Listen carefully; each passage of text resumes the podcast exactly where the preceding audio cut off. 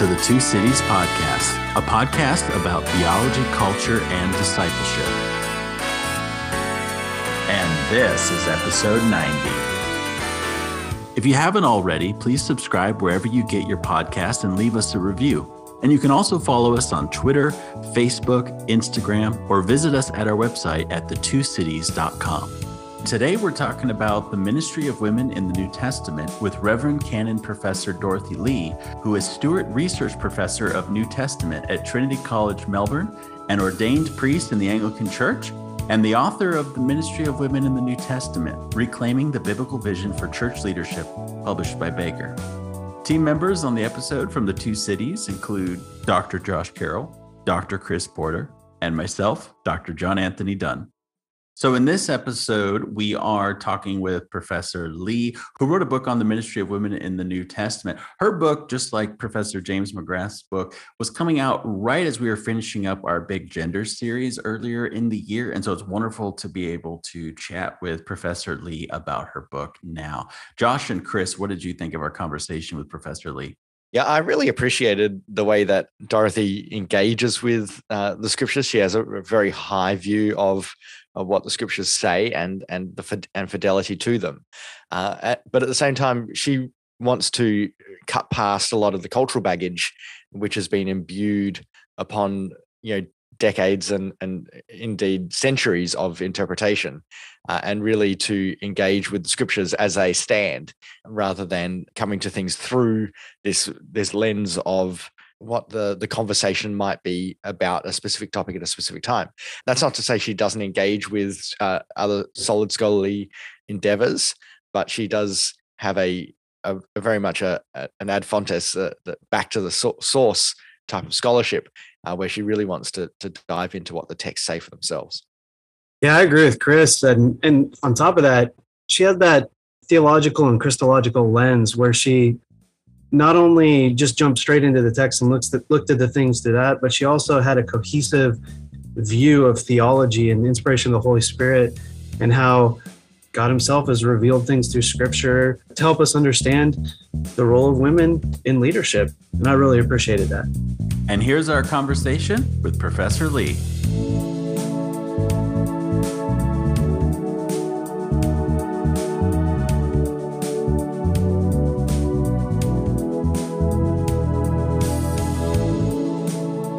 Professor Lee, thanks so much for joining us.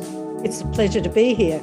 To start off this conversation, how about we talk a little bit about the thesis of the book? What are you trying to accomplish in this book, The Ministry of Women in the New Testament?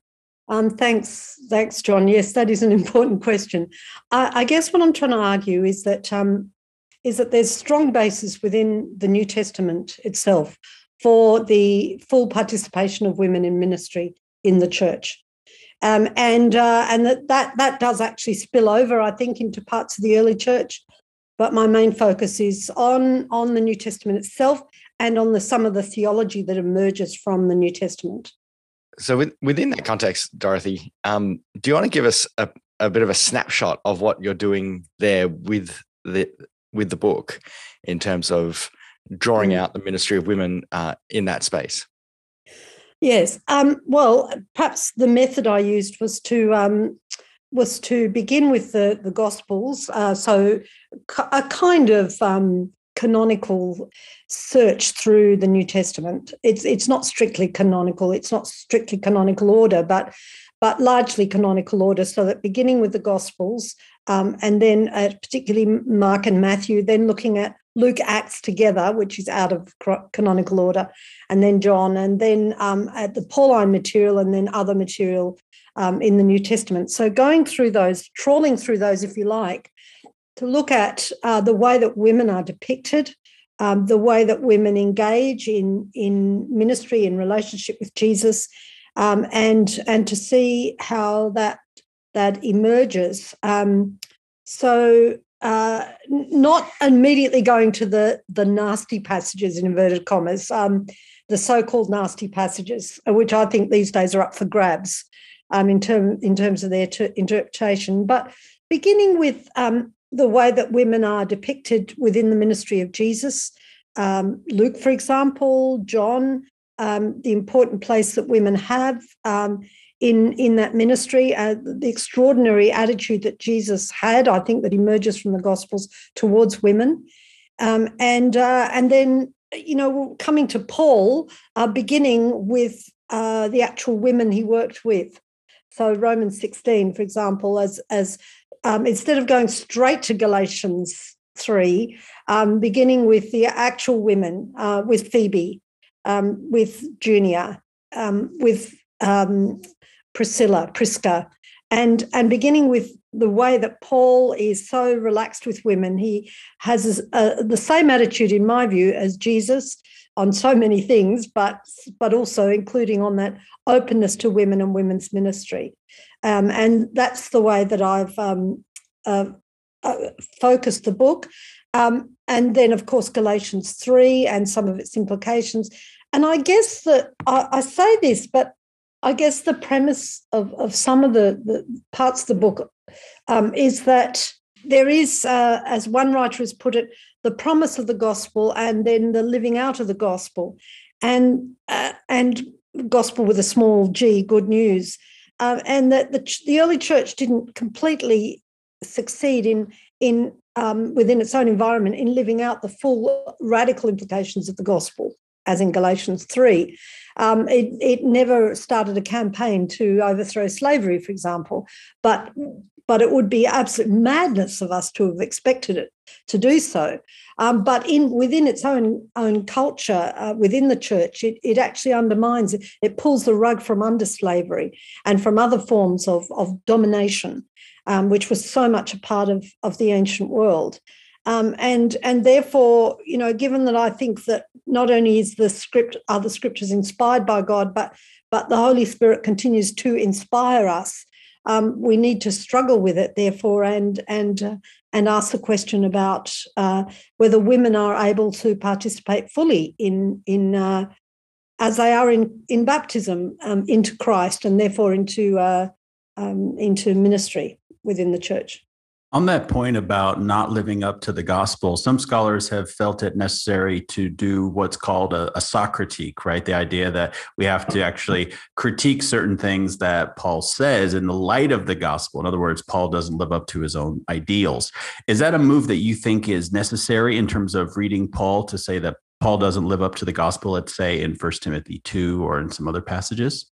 No, not exactly. Um, I, I think that Paul is very much the radical. You know, he's the lefty in the New Testament. You know, I'm, I'm not really. I mean, that's a, that's a bit of a joke and perhaps a silly thing to say, but but he is very much on on the edge. I mean, he he pushes the church in a, in a new direction. Thanks be to God, I might add, um, because that includes us. Um, and and he does so. Um, I think about as far as he can.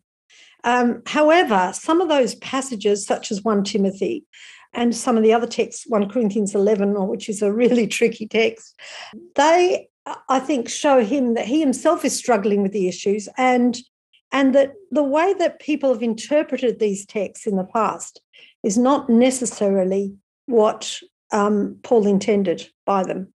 I, I don't think we can assume, and um, we say that the Bible is inspired, but we forget that that the Spirit inspires and that and that that's ongoing work uh, the Spirit will lead you into all truths, as, as in John's Gospel. It's it's a continual presence of the Spirit, and and that means that we have the right to reinterpret the text with new knowledge and new awareness, and also with with. I mean, I'm a great believer in in diversity. You know, at the table we need as many voices as we can have um, that represent the church, and in in actual fact, at the table, at the scholarly table, and at the leadership table, there's been only males um, and what happens when women start to uh, take their place at that table and offer their voice? Well, I think we we get actually somewhat different interpretations and somewhat different perspectives, such as one Timothy two or or uh, some of the other texts, and and that's I think been well demonstrated by um,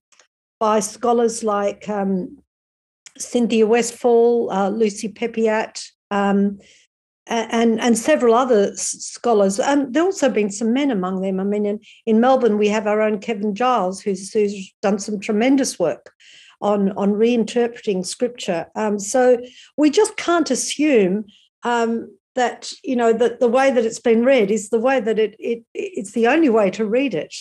Uh, so so that's uh, so that therefore I wouldn't be too quick to critique Paul until we've made absolutely damn sure we understand him. I love how you talked about um, this not being primarily well. You're not tackling this issue primarily as a social justice issue. You're stepping first into the biblical and theological and Christological aspect of what's going on. What kind of sent you in that direction, and how come you approached it this way? I had I had an extraordinary upbringing in some ways. Um, I was brought up in the Free Church of Scotland, which you probably never heard of, but it's you have. Were you brought up in it? I, I wasn't brought up in it, but that's the church that I attended for four years when I lived in Scotland for my PhD. Oh, did Dorothy, you? do you know the flag behind Josh's head as well? I attended Oh, two yeah. Sundays worth of a free church in Scotland, and then went somewhere else pretty quickly. Oh, Where I was in Aberdeen and John was in St Andrews, so Oh, were you? Of course. Well, my father was a wee free minister, and uh, and who ministered in both Australia and Scotland in Dundee, and uh, he trained in Edinburgh, and uh, and he had he was very conservative, of course, as everyone is in the wee frees, and and really quite patriarchal in many ways. But on the other hand, um, he very much encouraged me in my um, in my thinking and and my um, I mean, I studied Greek from when I was thirteen, and and at school, and that was his encouragement. And uh, I think he was a bit taken aback that it ended up being one of his female um, children rather than his male child. But uh, but he and I sort of had a very close relationship, and he encouraged me to think through those things. And when I eventually did go into ministry, the last person that I'd worked with in ministry was my father because I'd taken Sunday school and um, travelled around with him a bit, and and he wrote the reference for me. So so um, he was a lot more open to i think things than and and and had a deep love of theology. Um, and um, and he encouraged me to talk about it. So so that's a funny thing for someone who calls herself a christian feminist to say but you know the the biggest influence on my life in the early days was uh, was um, was my father. And of course also i think reading cs lewis was just immensely liberating for me I have to add that my church in St. Andrews was actually considered the liberal church in the denomination because, in addition to singing the Psalms a cappella, we also sang some contemporary worship songs. And that was, of course, very Oh my goodness, I'm shocked. and see when we really visited. radical stuff. well, when when we visited, I had three young boys, and they came from California.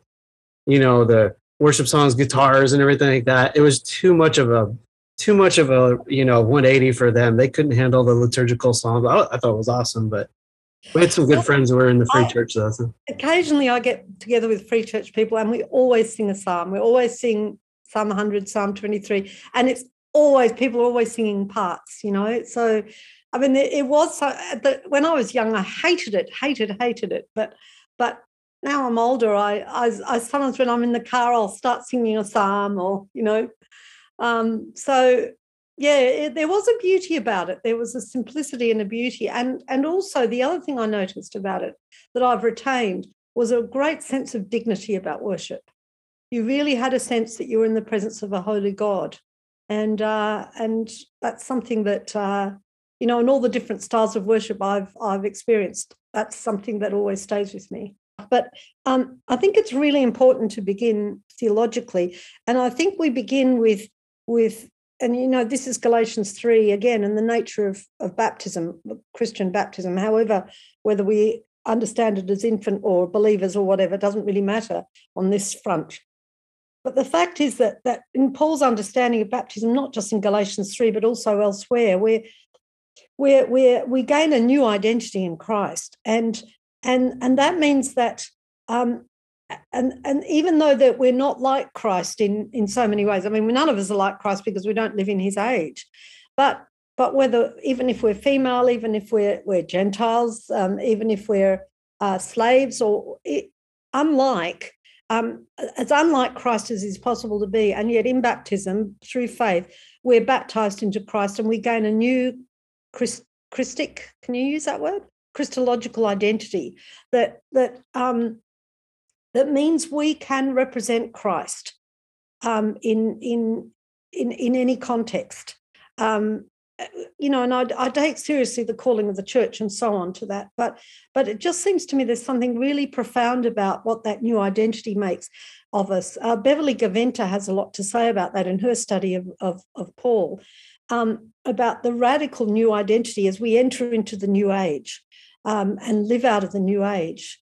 Um, we're talking about a whole new way of doing things, a whole new, new way of being, and a whole new identity um, which of course is in continuity with our own personality. I'm not denying in that, but but our fundamental identity is Christian, is is is is in Christ, and because we are in Christ, therefore we can lead in the in the church. Not because we're on about equal rights. Um, social justice has its place, but I don't think it's here.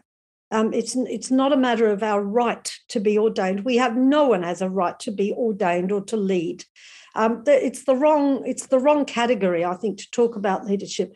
But we do have um, the possibility of being, to use Eastern Orthodox language, an icon of Christ. Um, and to me, one of the most powerful examples of that is, is the way that the early church recognized that women could be represent Christ as martyrs.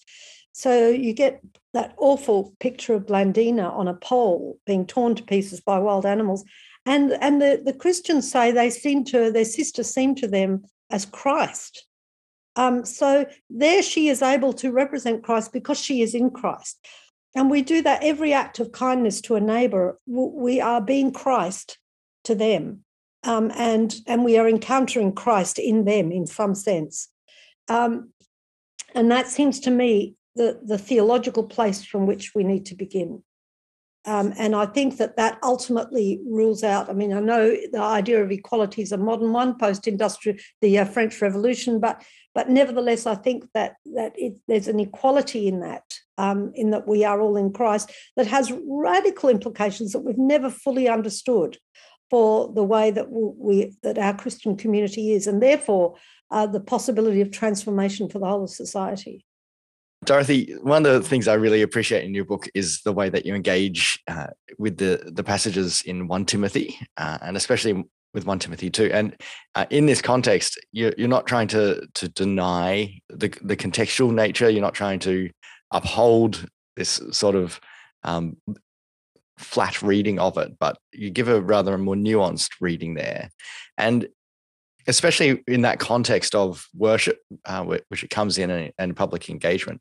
Do you want to just walk our the listeners through that? Um, yes. Uh, again, it's a question of have we under actually actually understood? I know there's a whole question about authorship there, and I, I, I never didn't want to get into it in the book, and I don't want to get into it now mm. because it's it's in the canon and it's some in some sense Pauline.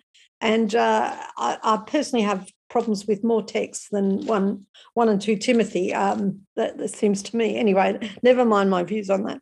Um, you know, when we, we look at a, a, a, translation and, and how we hear it, let a woman learn in silence with full submission. We assume that that's submission to men, and and well, why would it be? Who who says? who are we submitting to as women? Um, I think if you have, if you, I mean, it's not a fashionable way to talk these days, but if you want to learn, you have to be submissive to some extent. Or we might want to say you have to be open. If you're not open to learn, you're not going to learn. And um, and we've probably all had the experience of students who are very open to learn and one or two that are not.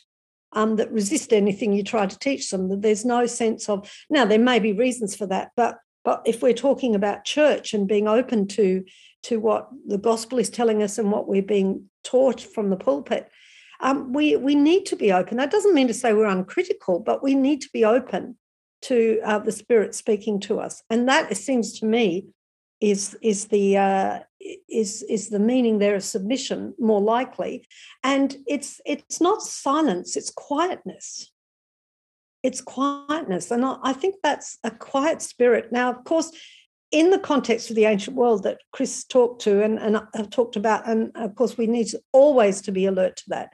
Um, women were meant to be modest and quiet. Um, there's no doubt about it. And uh, and even in fairly radical views, um, you know, when some of the stuff on Thecla, for example, whether she lived or didn't is irrelevant. But And Thecla, you know, she's she's a leader. She baptizes herself. She does this and that and the other. Way countercultural stuff. And yet she's also modest. You know we're, we're told quite clearly that she's modest. So women were expected expected to have certain qualities. And and uh, and of course that's part of this text but it's not the only thing that's going on. It's it's about the openness to learn and and in a quiet spirit um, as opposed to a contentious spirit. So i think that's um, that's the first thing about that text which questions the way that we automatically read it and then if we go on, um, th- there's a question about I have permit no woman to teach or to have authority over a man.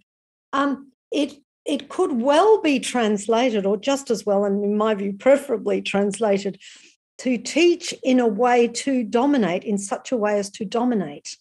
And because that word uh, to have authority um, is is is really it's not just authority; it's dominating authority. Now, that may seem strange in the ancient world, women dominating, um, but in Ephesus, it's, it's possible. It is possible. Um, and that's where uh, Timothy is, incidentally, also where Priscilla is, isn't she, in, at uh, the end of Timothy, whose teaches. Um, anyway, um, so it, it could well be that in the in relation to I think Lucy Peppiatt is the one who speaks about this about the cult of Artemis, how big it is in Ephesus, and how um, you know women may well have had quite a um, quite a big uh, control within that cult, uh, important figures uh, as priestesses of the goddess and so on. Um, so it may have led it may have led some women to actually take a very dominating view to argue that they're the ones to speak on behalf of God.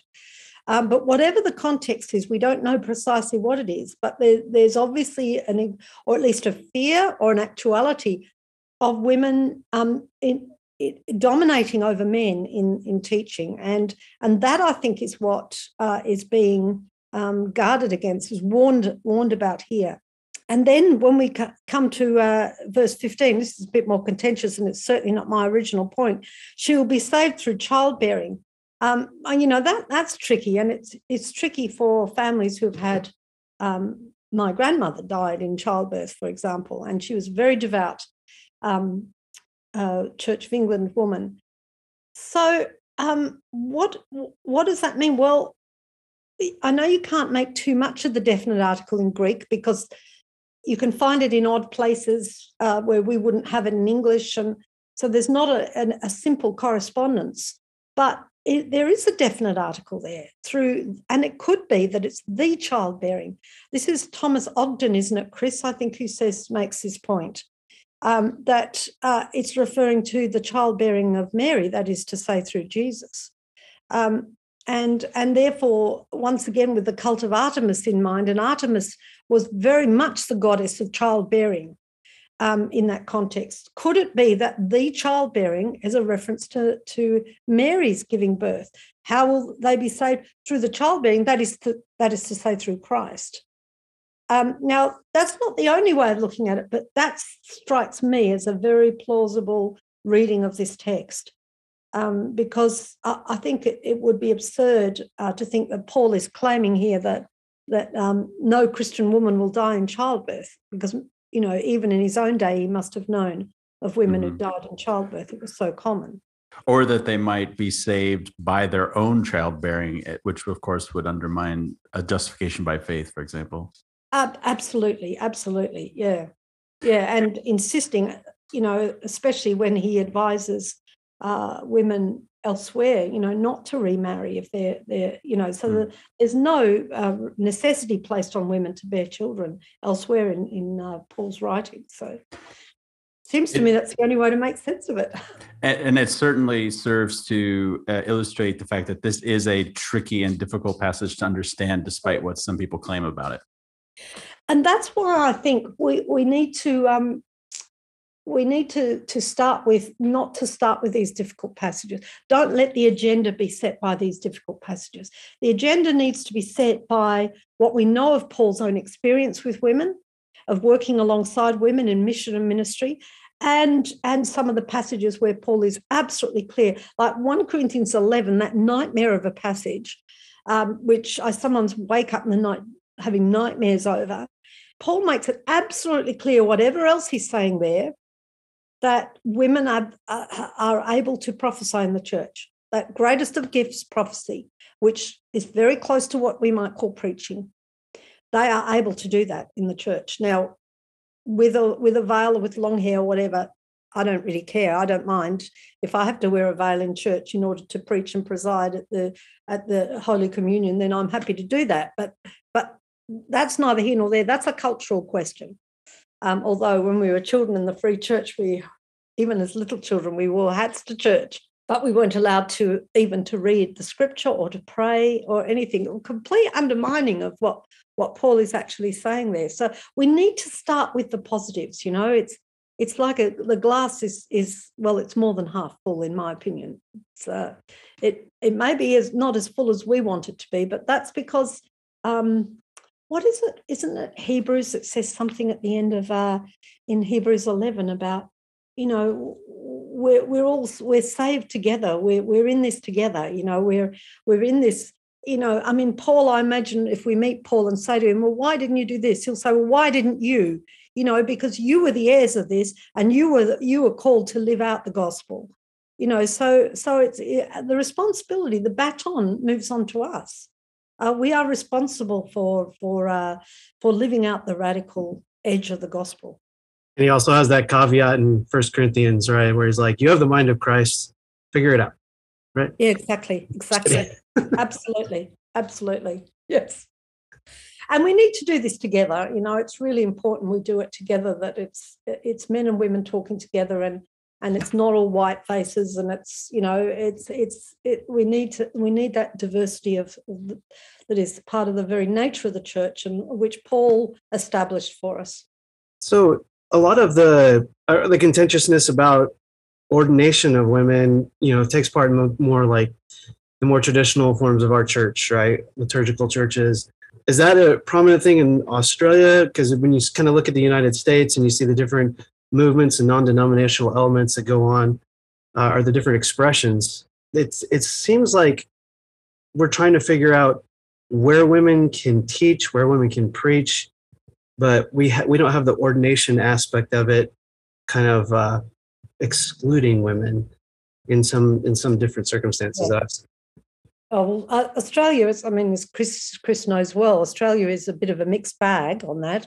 Um, there's been opposition to women's ordination in uh, Sydney and its satellite diocese, and also from the Forward in Faith uh, uh super Anglo Catholic, you know, right up the top of the candlestick side of things as well. So there's been oppositions, if you like, from both ends, but but there's a strong I sense within the broad church, you know, the sort of um, small c Catholic, um, middle of the road, and and um, moderate evangelicals. There's there's a consensus about the ordination of women that's uh, that's quite strong. Although it's, I think some of the things that the evangelical wing of the church is struggling with is uh, is the question of um, of obedience of wives. I think that's that's a key issue. It's certainly a key issue in Sydney and therefore uh, grounds for excluding women um, because of you know the household codes um, in the Pauline corpus um, and the, the the call for wifely obedience.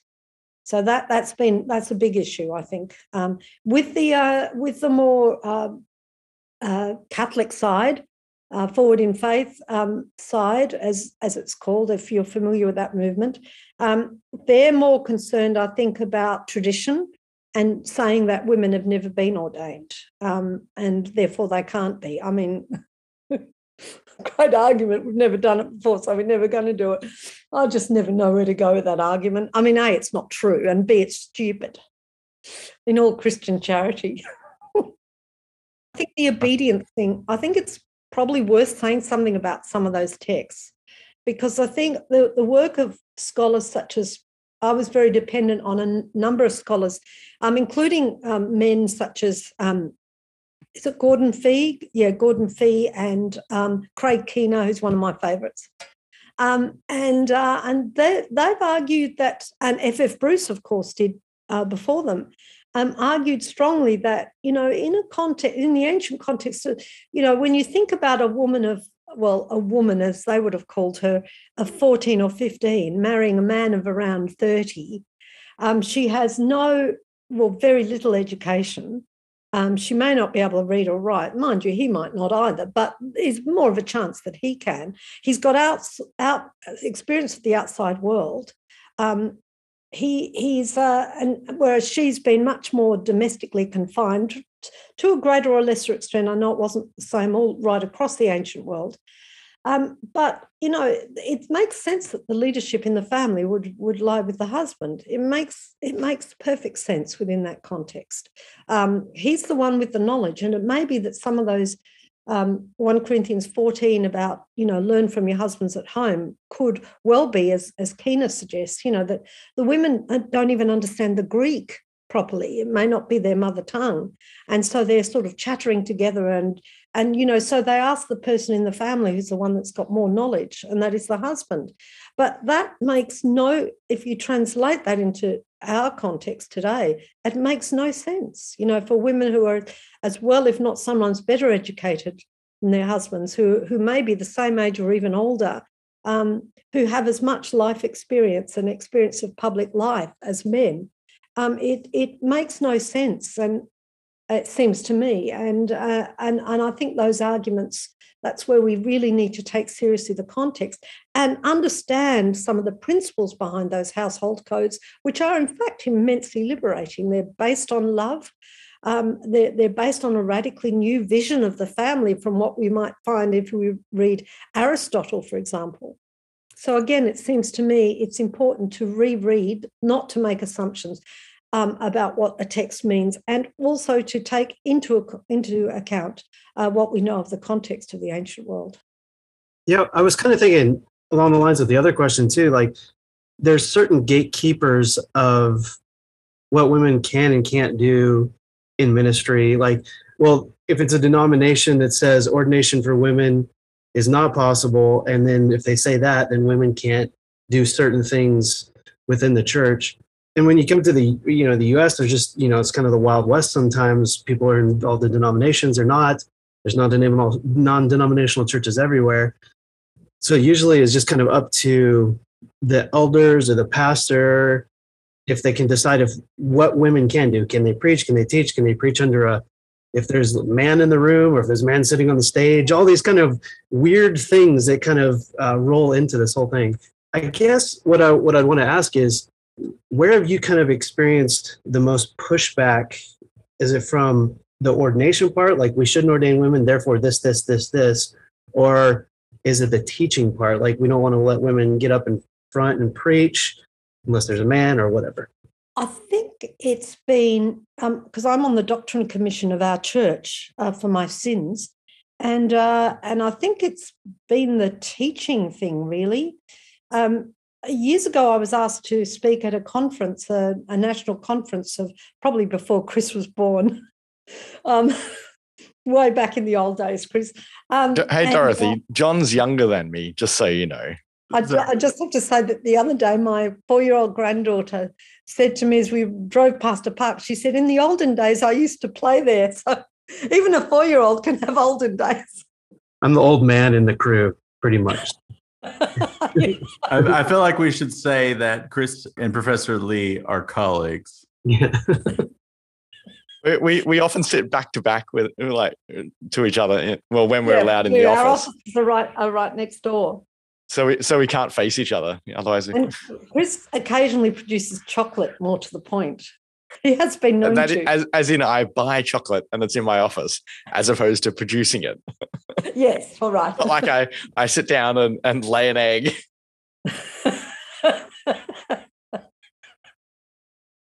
Chris is really talented. I wouldn't be surprised. I'd be like, wow, awesome. I know, I know it too much, really. Every time I hear about something you can't do, I think, yes. Well, there you go. I can't lay an egg, Dorothy. I can't lay an egg. Sorry, I completely lost the point I was making then. Oh yes, about being on the Doctrine Commission. Yeah, and and at this conference, um, there were some people who wouldn't come to my Bible studies because it was a woman teaching. And I guess the question I want to ask, and I have asked in the Doctrine Commission, and I've not yet received an answer, is why? Why would God ordain that um, for all time? Why? What is it about women and men that mean that mean that in the home and in the church they can't lead unless it's over other women or small children? Like, what is it about the nature of women? Because I think, in a way, it's something C.S. Lewis said about the universe is true wherever you fairly test it.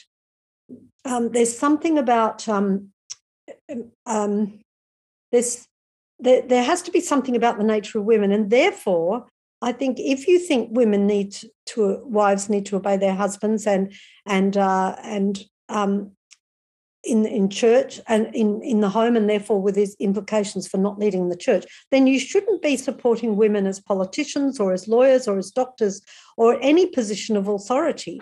Um, because th- that means that God has not endowed them with those gifts. Now, I mean, you know, whatever your politics, Angela Merkel is about to retire, and she's been an admirable leader. Um, you know, we we can give lots of examples, mind you. We can give some contrary examples as well. But uh, but even with Margaret Thatcher, it wasn't the question of her leadership, was it? a whole lot of other issues. Sorry, I'm getting into politics here, so I'll stop.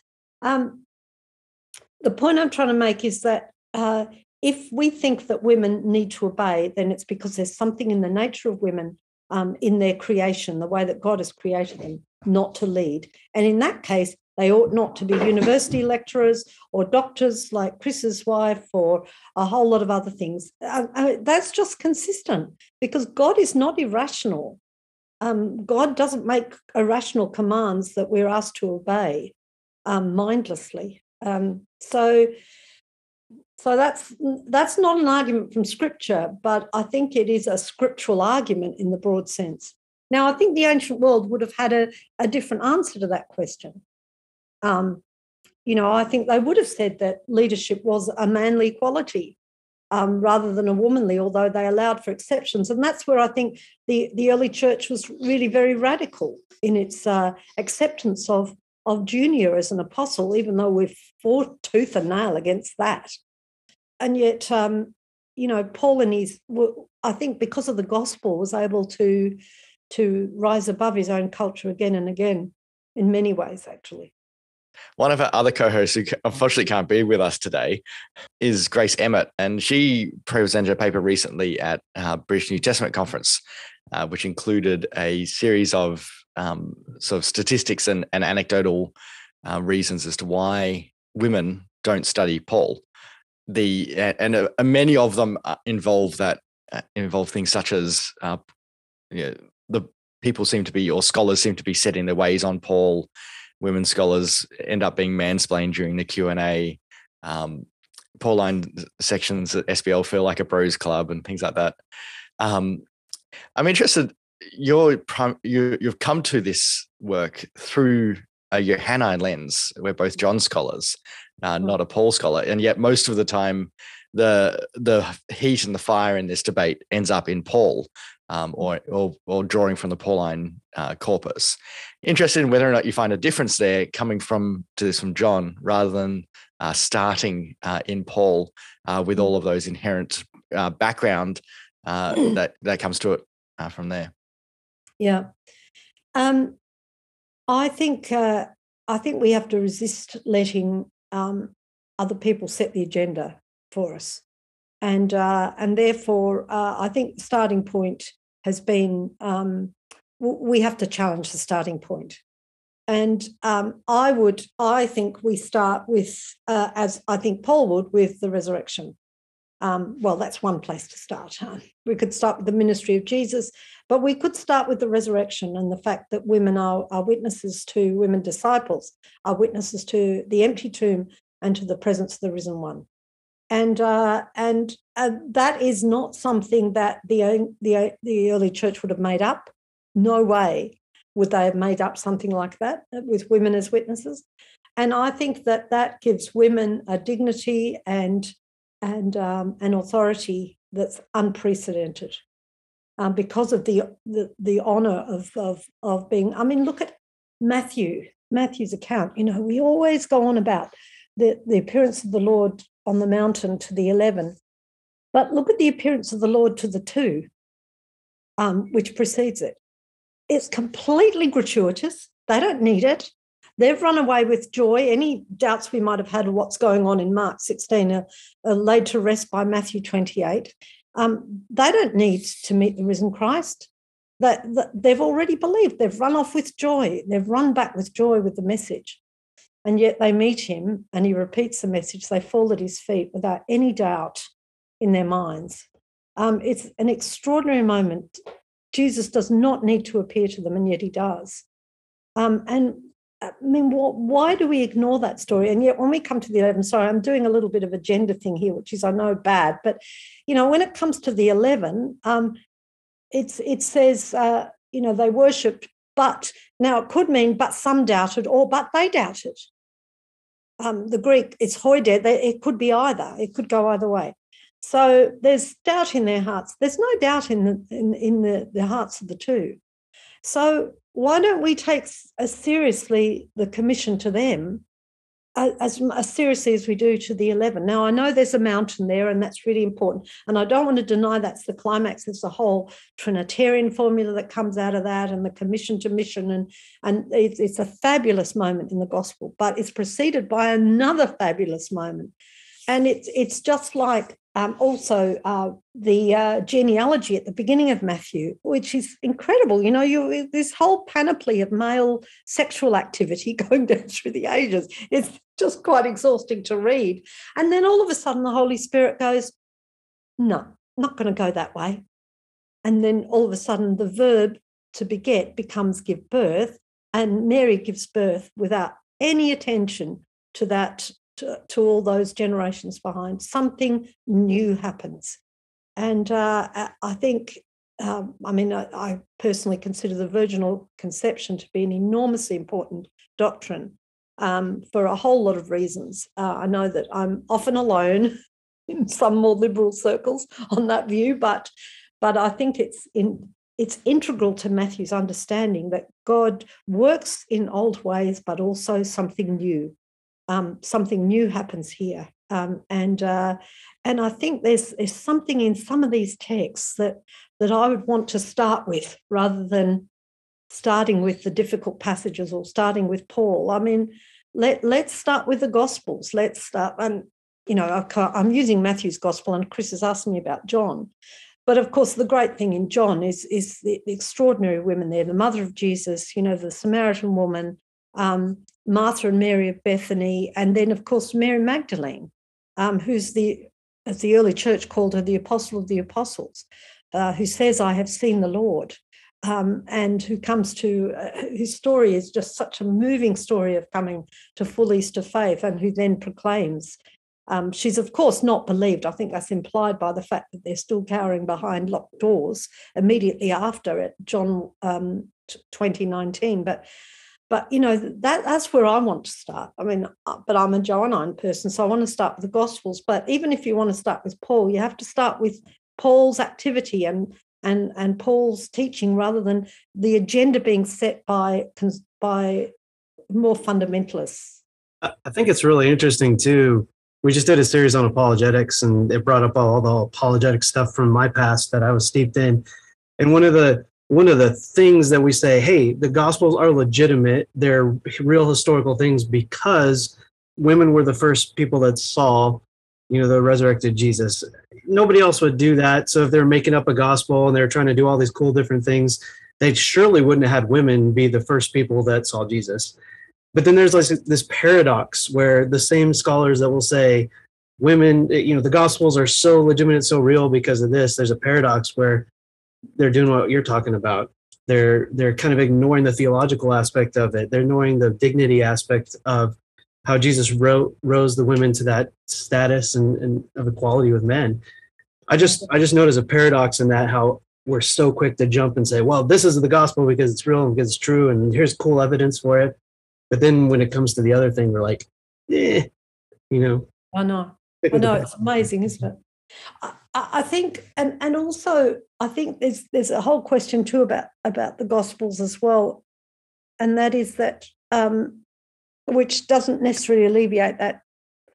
Is it a paradoxical contradiction that you're talking about? But um, I think we we should assume that women are present unless told otherwise. Um, so that if you look at um, Luke eight two to three, where you've got the women who are ministering, I think, to Christ, not to not also to the twelve, but you've got the two groups, the holy women and the twelve. Um, and uh, and consistently, I think Luke means us to understand that they're present through the whole thing. Um, I, I assume, for example, that when the 70 are sent out on mission, that that includes women as well as men. Um, perhaps husbands and wives would go together, perhaps brother and sister, whatever, uh, two men, two women, whatever. But you know that, that includes women. If you if you carry that right through to the cross, and what follows in Luke 24, um, you've got the presence of women. Why would they not be there the whole time? Because actually, hello, at Pentecost, there they are again. So our picture is determined is it by Hollywood, you know, the, the 12 men following Jesus, usually literally. But in fact, we know that there's a large crowd who followed Jesus, probably came and went, and there'd be kids running around sometimes. We know there were. People brought children to Jesus. So um, there's a much more complex group of disciples. It includes women, includes other men as well. Um, and so we, will, we would, I think, naturally assume that they're present unless we're told otherwise. But I think we do the opposite. I think we think in our imagination, we think uh, that group of 12 are the only disciples, the only real disciples. But that's not true. I mean, the, the, the Gospels are not always entirely consistent in their use of, of the language. Well, they don't have to be, but, but there's a wider group of disciples than just the 12. And there's always that small group of women corresponding to this, this the, the inner group of men, the inner group of women, the holy women um, who are also disciples. And that's why I tend to refer to them, instead of talking about the disciples and the women, um, the male disciples, the female disciples, uh, the, the men disciples, the women disciples, I think is probably a more accurate picture of what's going on in the Gospels. Uh, yeah, Dorothy, I, I think you that's such a good point that it is often perceived as as those 12 men and and from a broader point, it's 12 white men usually. Uh, they, oh, they're construed as uh, as Western white guys, and which I think just really contributes to that to that broness of how scholars interpret uh, the disciples uh, and interpret the what's going on there, and yet being able to interject the the female voice, which has often been minimized or removed there, is actually a very valuable contribution. Uh, it's one of the things I think you've done really well in this book. Mm. Thanks, Chris. I appreciate that. It's the uh, alpha and omega fraternity, is what they are. The bros. Just... Sorry. Yeah, that's right. so, Dorothy, as, as, a final question, um, we've just in, also interviewed James McGrath on his book, uh, What Jesus Learnt from Women, so where he seeks to invert the question and think about in a narratival way uh, what Jesus uh, might have learnt from women that he engaged with uh, and and how he engaged with them. I'm interested in your reflections uh, after having written this book on the ministry of women. Uh, where do you see uh, that occurring? Uh, what what has um, what maybe has Jesus learnt from women, and what can we learn from women in in this? Um, yes, that's a very good question. I'm a little bit uncomfortable with the question about what Jesus learnt from women. Um, and and this is on the not on the basis of having read the book, so I could well change my mind. Um, I mean, I I think that Jesus obviously learnt from his mother. Um, there can be no doubt that, I mean, I, I don't myself share Catholic views about the Immaculate Conception of Mary um, and that Mary is born without sin. I, I, think that contradicts the picture we have in Mark's Gospel, but, but I think there's, there's also a sense in which, if you look at the way that Mary is portrayed in, in, in both Luke and John, um, she's clearly a, a, woman of, well, quite clearly a woman of faith. Someone has called her the first Christian in Luke's gospel. And, uh, and, and she, uh, so her faith is, um, her faith and goodness, I think, are, are communicated to Jesus. And uh, I see Jesus being um, a, in many ways, female identified male. Um, because of the virginal conception, that uh, his conception comes only through his humanity is dependent entirely on a woman. And that means that he is, I think, attuned to women um, more than most men are. Um, and therefore, uh, an openness to learn uh, um, from from women, I, I, would assume that. Um, I guess I get nervous if it's going to lead us to the Canaanite slash Syrophoenician woman in Mark and Matthew, um, because I, I don't think that's a story about Jesus learning from a woman. Um, I think that uh, I, I, don't read it in that the way that a, a number of feminist um, writers do, and and you know sort of say, oh great, we've got a story where Jesus learned from a woman. Um, I don't think Jesus, the beloved Son, overcomes has to overcome prejudice. Um, that I think doesn't fit with the Christology of either Mark or Matthew's gospel, in my opinion. Um, whatever it may have happened historically on that on that occasion, but but I think Jesus' openness to learn uh, from others, I think is I think we, we need to assume that. But I don't think the, the Gospels are primarily concerned with that question. I think it's a so I'll have to read the book, but I'm not sure it's it's it's our question and it's a legitimate question for us to ask, but I don't think the Gospels are going to answer it because they're not concerned with that. They're not concerned with that. Um, they're, they're much more concerned with Jesus' proclamation of the of the, the reign of God um, and eternal life in John's Gospel. Um, they're more concerned with those things. I mean, the Gospels are. I know that they're we now know that they're biographies, they're, they're histories in the ancient sense, but they're still gospels. They're still uh, manifestations of the gospel. They're still proclamatory, if there is such a word. Um, and uh, and therefore they're not asking those sorts of questions. Doesn't mean we can't ask them, but I, I don't think it's the right question to be asking of the gospel. Professor Lee, thank you so much for joining us today and talking with us about the ministry of women in the New Testament. Thank you. It's been a pleasure.